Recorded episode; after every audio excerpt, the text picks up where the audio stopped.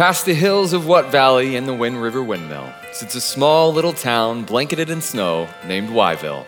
All the Ys down in Wyville loved Christmas a lot, but up on Mount Grumpy lived someone who did not. His name was Grimly, and he was the grouchiest and meanest of Grinches.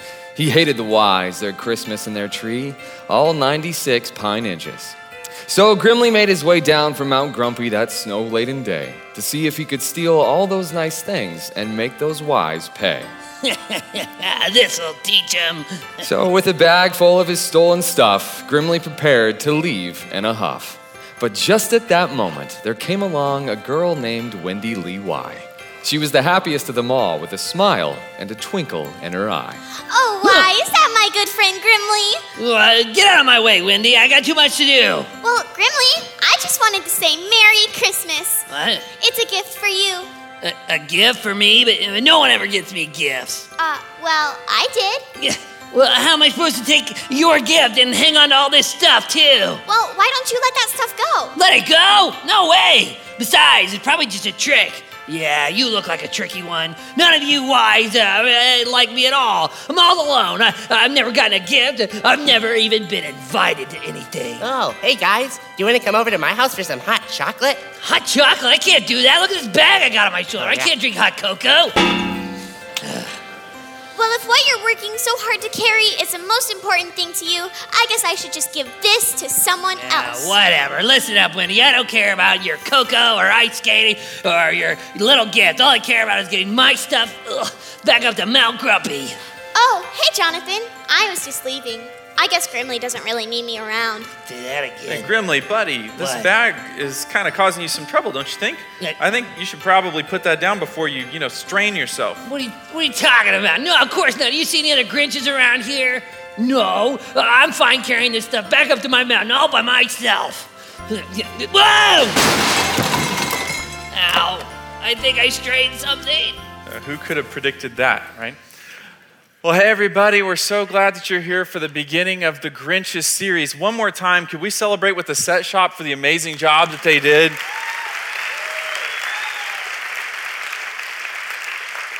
It's just really amazing. Um, so last year, right about Christmas time, I was reading a blog by uh, um, a Christian blogger. He blogs about marriage and family kind of stuff, and he was talking about how important traditions are and uh, around Christmas, and especially how important it is to be intentional about creating traditions. His point was that since Christmas only comes around once a year, if you wait for traditions to sort of organically develop, by the time they just sort of happen, your kids will already have grown up and moved out of the house. So his point was you have to be intentional about traditions. You have to make your Christmas traditions with your family. And for some reason, that really hit home for me. I mean, our oldest at the time was 13, and I was thinking, wow, you know, just five more Christmases before she's going off to college. And I was sure she was going to come home for the holidays, but I'm thinking, you know, if we're going to start a new Christmas tradition, now's the time. And I talked with Wendy a little bit about this, and uh, she and I happened to be walking through a uh, sort of like a craft store, and they have a lot of holiday stuff there. And uh, again, this was last year, and they had this cool little uh, stacker that had four uh, Christmas coffee mugs in it really cool looking little coffee mugs and they, they would stack on top of each other in this nice little metal stacker. And i thought how cool is this? I told wendy look there's four mugs and there's four of us. That's the kind of math that i'm capable of doing right? And, and i said this is perfect right? So we'll get this mug thing and we'll make this a thing like a christmas thing. Like every year we'll get out the christmas mugs and we'll have hot, hot chocolate and pop popcorn and watch a christmas movie and it'll just be that warm fuzzy that every you know that we all want at christmas time. Like it'll be perfect right? And and i and i even went a little you know i started getting a little crazy with this. I'm thinking well someday the girls are going to get married and there, there's going to be sons-in-law and i hate to leave them out and i'm asking wendy should we get a, another one too? And wendy's like you're overthinking this jonathan you know I really got in the spirit of it. And when I got home, I kind of oversold it to the girls. I'm like, this is amazing. This is incredible. This is, we're going to do this every year. It's a family. And of course, they were completely into it, which is why this year they remembered and I forgot. Um, So they're like, no, we have to get the Christmas mugs out. We go, got to do this. It's a thing, right? So I got it in the garage, and we've got a lot of up storage in the garage. So I had to get the ladder out and, and poke around in the boxes and tubs and try to find these uh, Christmas mugs. Finally, I find them and I bring them into the house, and Wendy's sort of uh, getting everything ready. We're going to have that special Christmas kind of thing going on Christmas movie and popcorn and hot chocolate and everything. And uh, so she's, Wendy just sort of gently comes up to me out of eyeline of the girls, and she has one of the cups flipped upside down, and she says, Jonathan, Look at this. I think it's mold on the, on the bottom of the cup.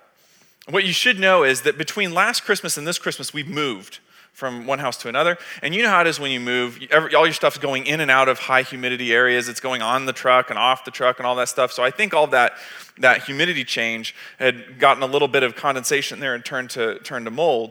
And uh, so now here's something you should know about me. Once I know that mold has been on something, my relationship with that thing is over. You know? I, I don't care. Like, I've had some people tell me, well, you could have put bleach on it. Look, I don't care if you dip it in acid. Once it's had mold on it, my future with that is done. It's over, right? Uh, and so, you know, I terminated our future with those mugs, which, by the way, in case you're wondering, we did get new ones. We now have metal mugs. I wanted to get something a little more durable. So now we have metal Christmas mugs. Uh, we just have to remember not to put in the microwave. Um, but in any case, uh, the thing that stood out to me about that experience is that when Wendy brought me that mug and showed me that nasty black mold, I really got kind of upset because I thought, I'm trying here, right? I read the blog, I'm doing what the blogger said, I'm trying, I'm trying to create Christmas traditions, I'm trying to make the warm fuzzy happen. How hard is it to make the warm fuzzy happen? But here's the thing you and I both know this it's actually very hard to make the warm fuzzy happen at Christmas. Sometimes it happens, and sometimes, no matter how hard you try to recreate things that worked for you in past holiday seasons, no matter how hard you try to go through all the motions of things that have worked before, sometimes it doesn't click. Sometimes there are things that sort of mess up the joy that we feel like we should be having, having at Christmas, right? Sometimes there's things that are outside of our control. Sometimes there's mold on the cup. And so we're talking in this series about the things that cause us pain and steal our joy. In fact, that's just how we're going to define what a Grinch is. Our series is called Grinches. We're going to be spending several weeks on this. And basically, we're saying that a Grinch is something in your life that causes you pain and takes away your joy. So, that's the introduction. Very short introduction, because I can't wait to get into what we're going to be talking about uh, today. And, and actually, maybe more than any talk that I've ever given at New Spring, this talk is directed at, uh, especially for a certain group of people that are here today. Uh, this talk is especially for the, the managers in the room. And, and by that, I don't mean people that manage a department at work, although you may. I mean the people that manage details right? So this is the person who at your Thanksgiving family celebration was sort of like the flight traffic controller, right? They were the person making sure the planes took off on time and landed on time and that there were no midair collisions, right? This is the person that's making sure everything is, is done just right, that everybody's situated okay, there's enough chairs at the table, that the turkey is done just perfectly, everything has to be just so. And this is a, this is a detail person, right? If you're that kind of person, right? Now I'm not right? I'm, I'm profoundly ADHD. I am one of the people that makes life difficult for detail people, right? Wendy is a detail person. We've been married for 16 years. I have, I have made her life crazy because she is the detail person. I'm the person who's like, whatever, right? So she ends up having to do a lot of stuff because, you know, I don't. And this is the thing this is for the managers in the room, but it's also for those of you that are like me who make life hard on the managers in the room, right? It's for the people like me as well who sometimes lean a little too hard on the detail people, and the detail people end up doing a little too much and then end up being really frazzled, right? So, this is what we're going to be talking about. And we're going to look at the story of a, of a manager in the Bible, of a detail person in the Bible. And what's, so, what's super cool is we're going to talk about sort of what she felt at a big celebration meal at a big get together, at a big celebratory experience, right? Which is what a lot of us just had a few days ago. As a matter of fact, let's just do, let's just do this for fun. If you just hosted a big family get together a few days ago, or if sometime before Christmas is over, you will have hosted a big family get together at your house, raise your hand. Let me just see. All right, we're going to be praying for you, right? Because you know what it's like, right? You know the crazy, stress that it involves to have people over to your house and to try to make sure everything works just right for everybody who's coming and being a part of that. So, we're going to talk about a lady named Martha in the Bible who was having a huge get together and it kind of went sideways on her, right? So, this is in the book of Luke, uh, chapter 10. The Bible says that as Jesus and his disciples continued on their way to Jerusalem, they came to a certain village, and this would have been Bethany, uh, where a woman named Martha welcomed him into her home. So, this was a celebration uh, that wasn't for family, this was for Jesus and his disciples and whoever else happened to be with them. I think safely we could say probably 20 to 25 people, right? So if you just had a big group of people over to your house, imagine this. You've got 20 to 25 people coming over on basically no notice, right? Because it's not like it is today. When everybody is texting about when are we going to get together does the 22nd sound good to you? Yeah the 22nd sounds good to me right and everybody's getting their dates squared away. This is jesus and his disciples on their way to jerusalem no advance notice. Here they are they show up in bethany and martha on a day's notice is going to put together this big get together at her house for 20 to 25 people at least and jesus is the guest of honor right? Imagine the kind of stress that that involves. And keep in mind that unlike us Martha had no Sam's Club. She's got no Walmart, no Dillon's. It's not like she could just go in one trip and get, well, like any of us go shopping just one trip, but it's not, it's not like she could just go in one trip and get all the stuff that she has to get to take back home and, and prepare this meal. And on top of that, let's just talk about preparing that meal because she has no refrigerator, no modern stove, no modern kitchen appliances that we're used to using, right? Imagine the stress that you would feel if I took away all your appliances I took away your grocery store and I said, You're hosting a meal for 25 people tonight, and oh, by the way, the guest of honor is Jesus. Right? Because that's got to be a little unnerving. Besides the fact that now we've created a new level of clean. Now, in the home I grew up in, there were two levels of clean. There was regular clean, which was, which was absolutely clean, and then there was company clean. Some of you know what I'm talking about because you just had to get your house company clean, right? Um, but I feel like Martha had to now have a third level. There's regular clean, there's company clean, and now there's Jesus clean. Can you imagine? Right? Because some of you, you're stressed out. My mother-in-law is coming over to the house, and she's gonna she's gonna be evaluating everything. Is this dusted? Is this you know? Does the floor look like it hasn't been swept and all that stuff? But imagine what you'd feel if you were thinking about what is Jesus gonna think as he walks around my house? Is he gonna think everything is okay? Is he gonna think that I'm handling this all right? So, to tap into Martha's experience, you got to realize we're talking about a lady who was carrying a lot of weight on her shoulders.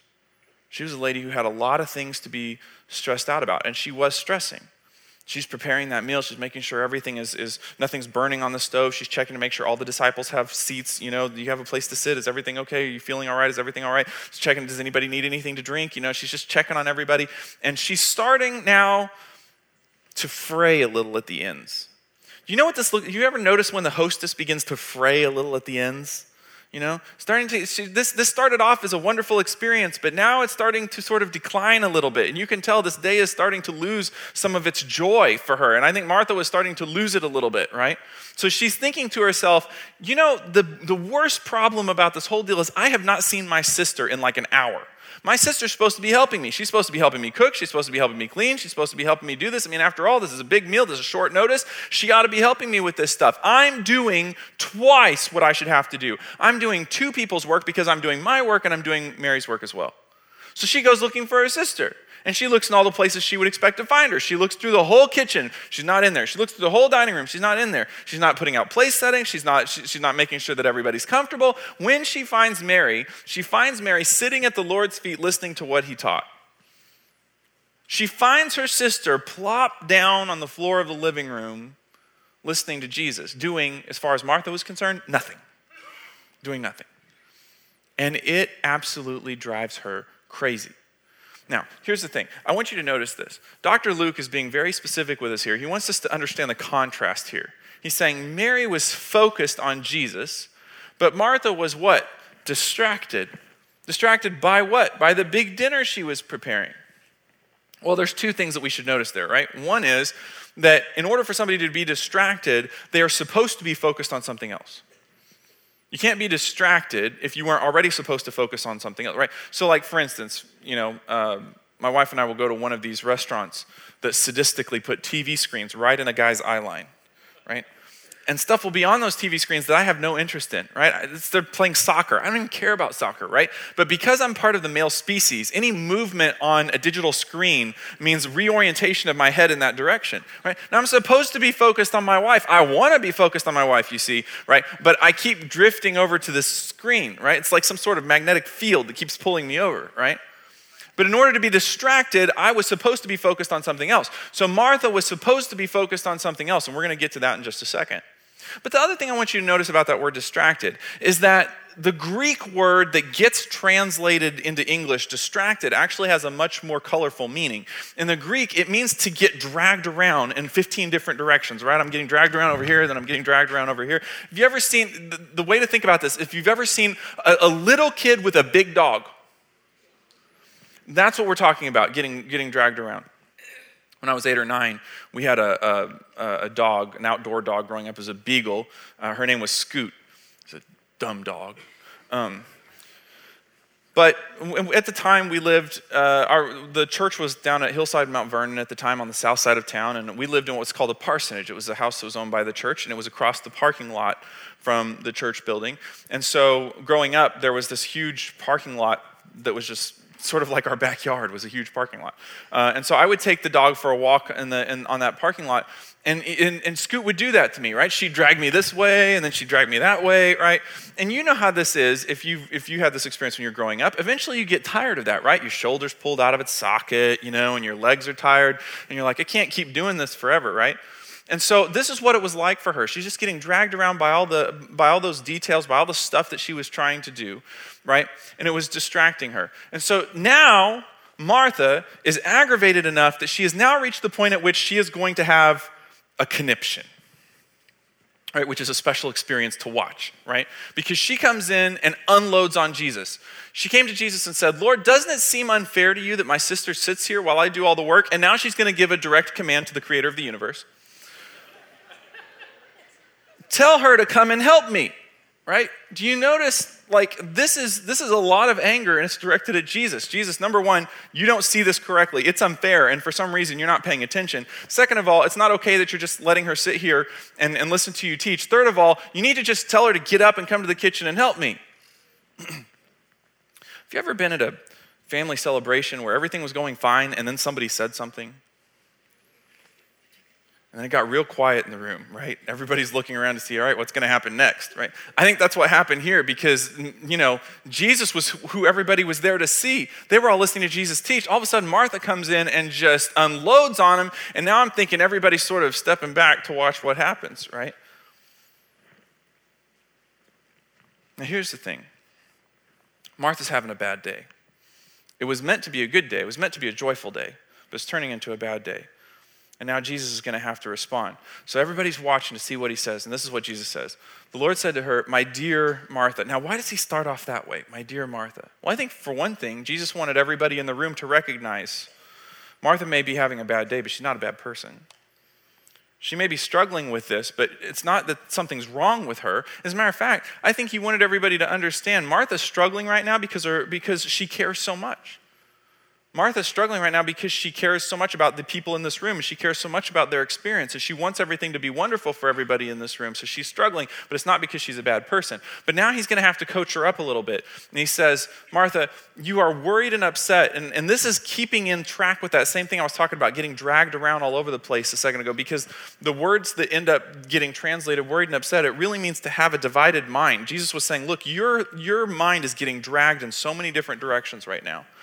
And he said, You know what's doing this to you? What's doing this to you is all these details. All these details. By the way, talking about having our mind pulled apart in several different directions. Uh, I want to talk for a second to the multitaskers in the room, and you know who you think you are, right? Um, we think we multitask, right? Um, and it, the truth is, we can manage multiple things at once, but we don't multitask. Nobody does. Brain science tells us that our brain is only able to focus on one thing at a time. So what we do is we toggle. We go back and forth, which basically means that we're getting dragged this way, and then we're getting dragged this way, and then we're getting dragged this way, and we're getting dragged that way.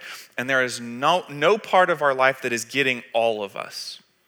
There's no part of that experience that's getting the best of who we are because we're divided in so many different directions. So we may think we're paying attention to our family at the dinner table, but actually we're paying a little bit of attention to our family at the dinner table, and then we're paying attention to what's going on in the kitchen, and then we're paying attention to what's going on on the front porch, and we're not actually as present as we think we are.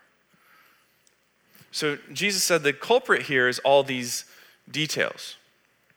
Now, and, and we're going to come to this verse here in just a moment, but I want to talk for just a second about what Jesus is really pinpointing as the problem here. Because I've preached on this story many times here at New Spring, probably, I don't know, seven or eight times. Actually, the first time I ever preached at New Spring, which was 11 years ago, I preached on this story. Um, but I don't know that I've ever really gotten quite as centered in on what the real problem was for Martha as I did this week, and especially thinking about it in the context of a big family celebration or, or a big celebration for people that you want to honor. And that is, I think Martha's real problem was this I think she was a person with a big heart who lost sight of the big picture. I think she was a person who cared deeply about people and about their experience and about what was happening in her house that day and wanted it to be the very best that it could be. As a matter of fact, I think she didn't just want it to be a good experience. I think she, because she had a big heart, she wanted everything to be perfect and she wanted everyone to cooperate. I won't have, ask everybody to, to raise hands on that one. But how many of us at Thanksgiving, that's what we were hoping for? At Thanksgiving, we were hoping that everything would be perfect and everyone would cooperate. And in order to have the warm, fuzzy feeling, we needed it to hit those marks. And because of that, we set the bar way too high for joy. We said, I'm, not, I'm going to feel joyful if everything turns out as perfectly as possible and if everybody cooperates. Well, guess what? That's probably not going to happen, right? And so Jesus is saying, look, you're, you're a wonderful person, you got a big heart, but you lost track of the big picture. And, and here's, what I, here's what I mean by losing track of the big picture. Um, the reason, and by the way, let me, let me even take a step back from that. Why am I talking about the big picture? Well, Jesus said the culprit is the details, right? What's the opposite of the details? It's the big picture, right? I told you Scoot used to drag me all around the church parking lot. Eventually, I get tired of that. So, in our backyard, we had this fence post that was um, part of the old fence that they had torn down, and it was just standing there all by itself, lonely fence post. And what I would do is when, when I would get tired of Scoot dragging me around, I would just go and I would put my arm around that fence post like this, right? So Scoot's still doing this, right? But at least I'm not having to follow her everywhere she goes, right? Scoot was in control of me a few minutes ago, but now I'm in control of Scoot. Now, here's the thing if you're a detail person in this room, that is part of who you are. It's part of what makes you a wonderful person, and you will always keep at least one hand on the details. That's just, that's just how it is. You're always going to pay attention to the details. The details are always going to matter to you. So you're always going to have one hand on the details. But you're going to have to keep one arm wrapped around the big picture. Because if you don't keep one arm wrapped around the, the big picture, you're going to end up getting dragged around by the details. The details are going to be in control of you. The only way to stay in control of the details is to keep one arm wrapped around the big picture. That's what Martha failed to do. And because of that, because she sort of struggled with that, if you didn't really know Martha, if you didn't understand her heart, and if you didn't understand what she was trying to accomplish there, well, you might think she was, you know, a cranky person. You might think she was impossible to deal with. You might think she had a type A. Actually, she probably did have a type A personality. Um, you might call her a difficult person, or you might say that she was high strung. And if you're a manager in this room, chances are at some point, when you were trying to do the very best you could for the people that you love, you got classified or characterized in one of these ways. You were viewed as a cranky person, or you were viewed as being high strung, but you know that's not what it was. I mean, if, if you really understood Martha, you would understand that what was really happening for her is that she was stressed, and she was drowning in all these details, and she was overwhelmed. What you see happening with Martha is you see the effects of someone carrying too much for too long in the world of psychology, we talk about good stress, bad stress, and chronic stress. One of these days, maybe we can talk about each of those in turn. But just for a moment, focusing in on this idea of chronic stress. Chronic stress is the effect of the daily hassles and struggles in your life that just keep chipping away. They keep chipping away, and eventually they accumulate. And, it's, and if you carry too much for too long, eventually there'll be a collapse. And that's the case with everything, right? Whether we're talking about a person, we're talking about a bridge. Too much weight for too much time equals a collapse. And what you're seeing with Martha is you're seeing a little micro collapse. She's been carrying too much for too long. And if you're a detail person in this room, if you're a manager, you know what I'm talking about because you feel as though you walk through life carrying the weight of the world on your shoulders. Somehow you've got to make it all be all right for everybody. but it's too much. And eventually, it'll, eventually you'll start to notice that, the, that you're feeling that collapse, that breakdown on the inside that Martha was experiencing. So Jesus said, Look, all these details are really you know, causing some problems for you. But now, the, the wonderful counselor, the great physician, is getting ready to, to give Martha a little therapy. This is better than any therapy you'd receive from a psychiatrist or a therapist. This is Jesus helping her know how to deal with the burden of being a manager. He's not going to try to change the kind of person that she is. He's just going to coach her up a little bit on this. And we're just going to look at what Jesus said and hopefully try to take a few keys from this that will help us uh, as we move through this Christmas season. So, the, the, the verse that I want to take you to is verse 42. This is what Jesus is saying. This is the, the therapy that he's giving Martha. He said, There's only one thing worth being concerned about. Mary has discovered it, and it will not be taken away from her. Well, when I was studying it this, this week, I've, I've, just in that one verse, it seems like there's three things that Jesus is trying to teach Martha, and we're just going to break those down, right? And if you're a manager in this room, maybe something worth taking notes, right? Um, the first thing is Jesus had to deal with the fact that Martha tended to be concerned about everything. And if you're a manager in this room, chances are yeah, that's a little bit true about you. That things just catch your attention, and you're not worried about a few things, you're worried about everything. You're the kind of person who can, you, you, you can, uh, you, you can think about a lot of things, right? You, you can keep track of a lot of things, and all those things are things that you're trying to figure out how do I make it be the best it can be? How can I make sure that the wheels don't fall off here, right? But Jesus needed to teach Martha that, first of all, not everything deserves your concern one of the most important things that we can learn in this generation of beeping, vibrating, buzzing, status updating, glowing screens that are in our face, constantly demanding our attention, is that not everything that demands our attention deserves our attention. Right? And there's a lot of stuff out there, right, that can, that can get us concerned and get us invested, but not everything deserves that kind of concern. Well, what should be a grid for the kinds of things we should focus on, the kinds of things maybe we should just let pass and not focus on? Well, I don't have anything straight from the scripture here, but I did try to spend some time this week thinking about what's the difference between this Jesus teaching in the living room that was a good thing to focus on and all the details of this dinner, which Jesus was saying was not a good thing to get wrapped up in. Well, let me just give you a grid of these three things really quickly. I think, first of all, we should be focusing on things that are personal, right? Because the things that really matter usually have to do with people a lot more than they have to do with projects. I mean, the thing is, projects will always be around. You'll always have another project that you can do. There'll always be another dinner that you can host. There'll always be another meal that you can provide. There's always going to be something that you could make into a big project. But people, people are much more valuable than projects. And your opportunity to connect with people is way more precious than your opportunity to get invested in projects. So I think, first of all, it needs to be personal. Second, I think it needs to be experiential, right?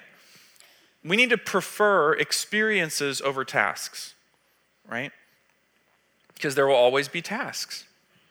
You'll always have, an, have something else that you could do and, and I, think I think especially in, in, in our world and in, in, in, maybe, maybe especially in the United States, but we're, we're really hung up on experiencing things. Man, we are a culture that wants to do stuff. We want to do stuff. But we need to not lose track of the fact that God also wants us to experience some stuff. And a lot of times we can get so caught up in doing stuff that we lose track of experiencing what God has for us to experience, right?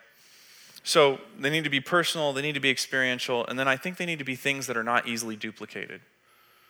Right? What is happening under my roof with my family that is a once in a lifetime opportunity that I could be invested in right now, as opposed to a lot of stuff that I could do any old time? A lot of stuff that I could get invested in any old time. What's the stuff that's happening right now? I mean, here's the thing think about this. Jesus saying, Look, Mary is focused on on my teaching. This is a once in a lifetime opportunity. The, the food thing really probably shouldn't have been all that big a deal. I mean, Jesus had already proven that he could, you know, feed thousands of people with one boy's little sack lunch. So, food, when Jesus is in your house, food is honestly not that big of a problem, right? There would always be food, but this was a once in a lifetime opportunity. I think I'm more tied into that now than I've ever been in my life because my girls are growing up so fast. There's so many things that are happening under my roof in my home in this Christmas season that I'm never going to have an opportunity to experience again. They're once in a lifetime opportunities. Not everything deserves my concern. The things that I should be concerned about, the things that are personal, that are experiential, that I can't easily duplicate, right? Now, where do we get this from the scripture? It's right here. Jesus said there's only one thing worth being concerned about. Now, Jesus wasn't saying that in every situation in the rest of your life, there's only one thing worth being concerned about. He was saying in that situation, in that house, in Bethany, that night, there was one thing that was happening under that roof that was more important than everything else.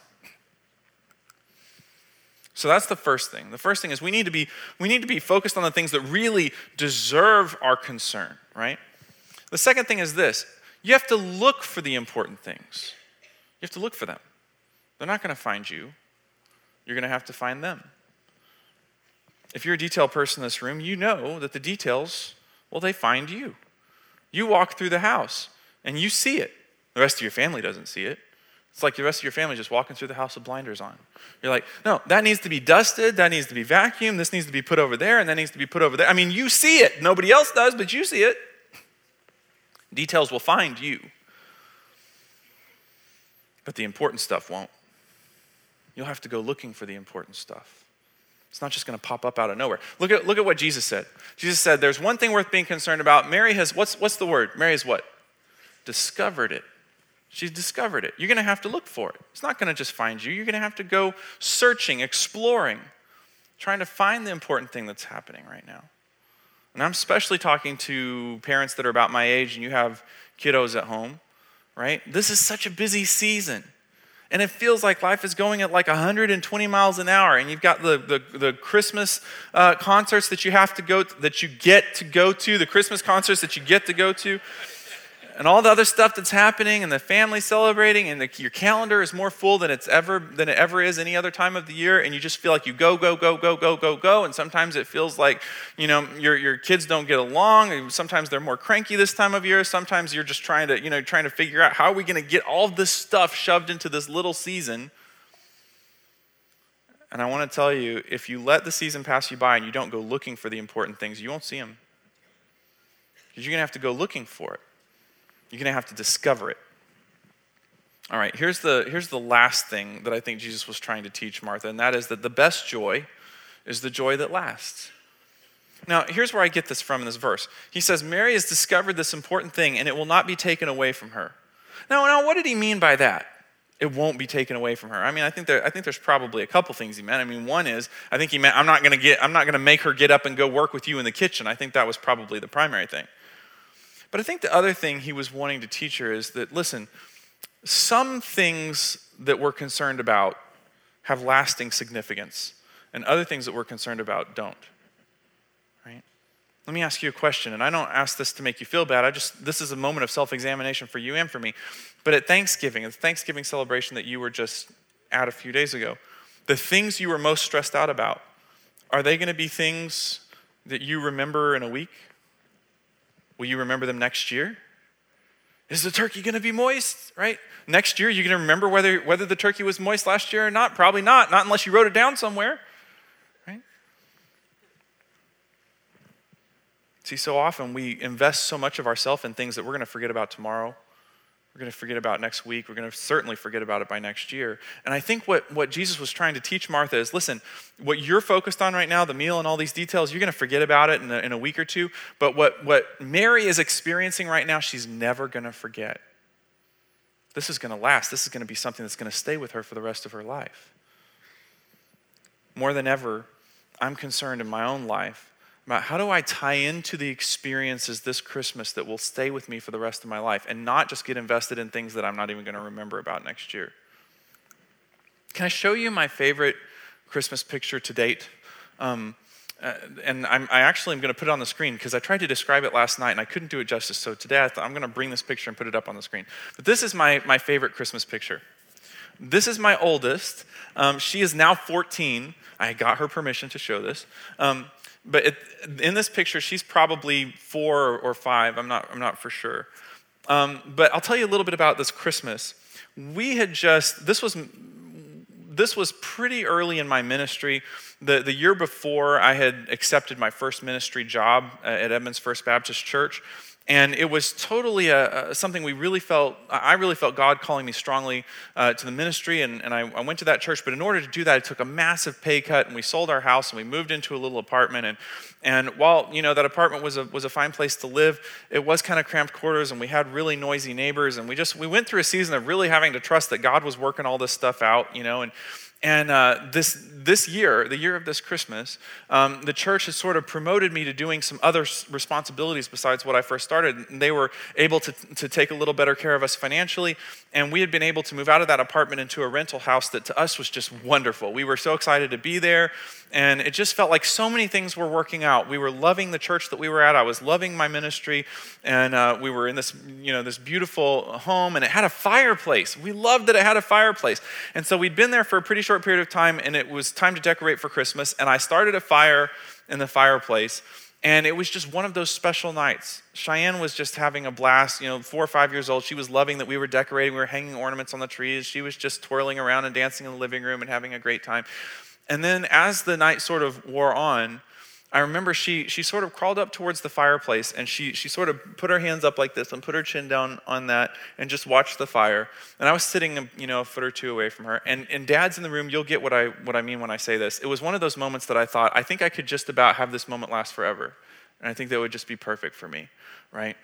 And at the time, uh, I had just taken up the hobby of photography, which is still a hobby of mine. I had my first nice camera. I had no idea what I was doing with it at the time, but I was, I was just getting into this. And so I snapped a quick picture of her as she sat there and she looked at the fireplace. Now, here's the thing I love this picture, and every time I come across it, I get the same wonderful feeling in my heart that I did in that moment.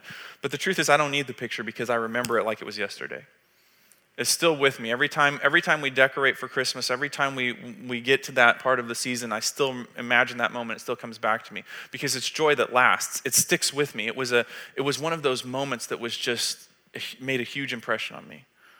And I want a lot more of that in my life. I want a lot, this Christmas season, I want a lot of the moments that I can't forget. I want a lot of the moments that stick with me and that bring me joy even years and years later on down the road. I don't want to be invested in stuff that I'm going to forget about tomorrow. I want to be invested in stuff that's going to stay with me. I want the joy that lasts. so I want to give you this. If you're, if you're a manager in the room, excuse me, I'd like to give you three questions. These are sort of gut check questions that you can use. If you find yourself getting a little overwhelmed by the details, these are three questions that you can use when you kind of recognize you're getting stressed out by something, um, just to kind of help, help you get recalibrated, sort of get your arm back around the big picture. Um, so here's the question number one Have I set the bar for joy too high? Remember how I said that Martha did that? She set the, the, the, bar for joy too high. She said she wanted everything to be perfect. She wanted everyone to cooperate. Listen, if that's what it's going to take for me to experience joy at the holidays, I'm never going to have it. Right? I've got to have some flexibility in my goals. I have to be. I have to have some openness in my goals. Right? You've probably experienced this as I have. Some of the best moments at Christmas that have ever happened in my life happened spontaneously. Not because I had really high goals and I was, I was working like a freight train to meet them, but because there was some flexibility and some wonderful things happen, right? So if I set the bar for joy too high, here's a second question Will this matter five years from now? Right? We won't camp out on this because we've just spent a lot of time talking about it a moment ago, but I do need to ask myself is this something that's going to matter when a little bit of time passes? And then the last thing, and maybe this is sort of the overarching question that we can ask, is because I'm stressed about this, am I missing out on important stuff? What's the stuff that's happening under my roof right now in my home that I'm missing out on that I could really be I could really be experiencing something that would last, joy that would last in my life? Because here's the thing. If you have a big heart and you have the capacity to manage things well, your risk factor is that you're going to stress yourself out this Christmas. The risk is that you're going to strain yourself, that you're going to take on too much, right? And that's not going to be good for your family, and it's certainly not going to be good for you.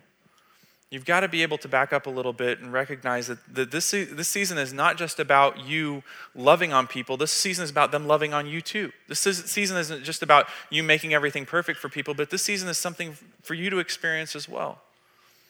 And more than that, and I'm, I just want to wrap up with this. When Jesus said that there was one thing worth being concerned about, what was he doing? Well, he was funneling everything down to say, you know, more than anything, the most important thing here is that Mary's connecting with Jesus. And anytime a person is connecting with Jesus, that's the most important thing. Anytime a person is connecting with Jesus, that's the most important thing. And we're going to talk in this series about a lot of things that can mess with your Christmas. But let me tell you, there's nothing more important in making sure that your Christmas is what it should be than knowing for sure that you have a relationship with Jesus Christ, than being able to sit at Jesus' feet and connect with Him. And remember that the season is not about the stressors, it's about the story. It's about the story of Jesus coming to this planet, saving the world so that we could have a relationship with Him. As a matter of fact, I'm going to ask you to bow your heads and close your eyes with me re- real briefly, and then we're going to be done. Just in case you're in this room and you'd say, you know what, Jonathan, I really don't have a relationship with God, but I want to. I, I want to have a relationship with Jesus. Well, I can't imagine a better time than as we're getting ready to roll into this Christmas season. This would be the best time of all. I'm going to say the words to a very simple prayer. It's not a magic prayer. As far as I know, there are no magic prayers. This is just a prayer that calls out to God and says, Yes, I want to receive the free gift that you want to give me of a relationship and a forgiveness for all the things that I've ever done wrong. I'm going to say this in short snippets so you can follow along. You don't have to say this out loud, you can just say this silently in your heart to God. If you do, it'll be settled once and for all. Ready? Here we go. Dear Jesus, thank you that you love me. Thank you that you died and came back to life for me. I know I do wrong things. I know I can't get to heaven on my own. Today, I accept your free gift of heaven and forgiveness. I believe in you, Jesus. Now, look this way, would you? Just briefly, and I know everybody's going to be in a hurry to get out in a, in, in a moment, but, but briefly, if you just pray that prayer with me, would you do me a favor? Would you take that talk to us card that's in the seat in front of you, check the box that says, I prayed to receive Christ, take it back to guest services? We have a, a just a gift that we'd like to give you. Nobody's going to hassle you or anything. We just want to give you that gift before you leave today, all right? Y'all be careful in that snow. Thanks for being here. We'll see you next week for the next Talking Grinches.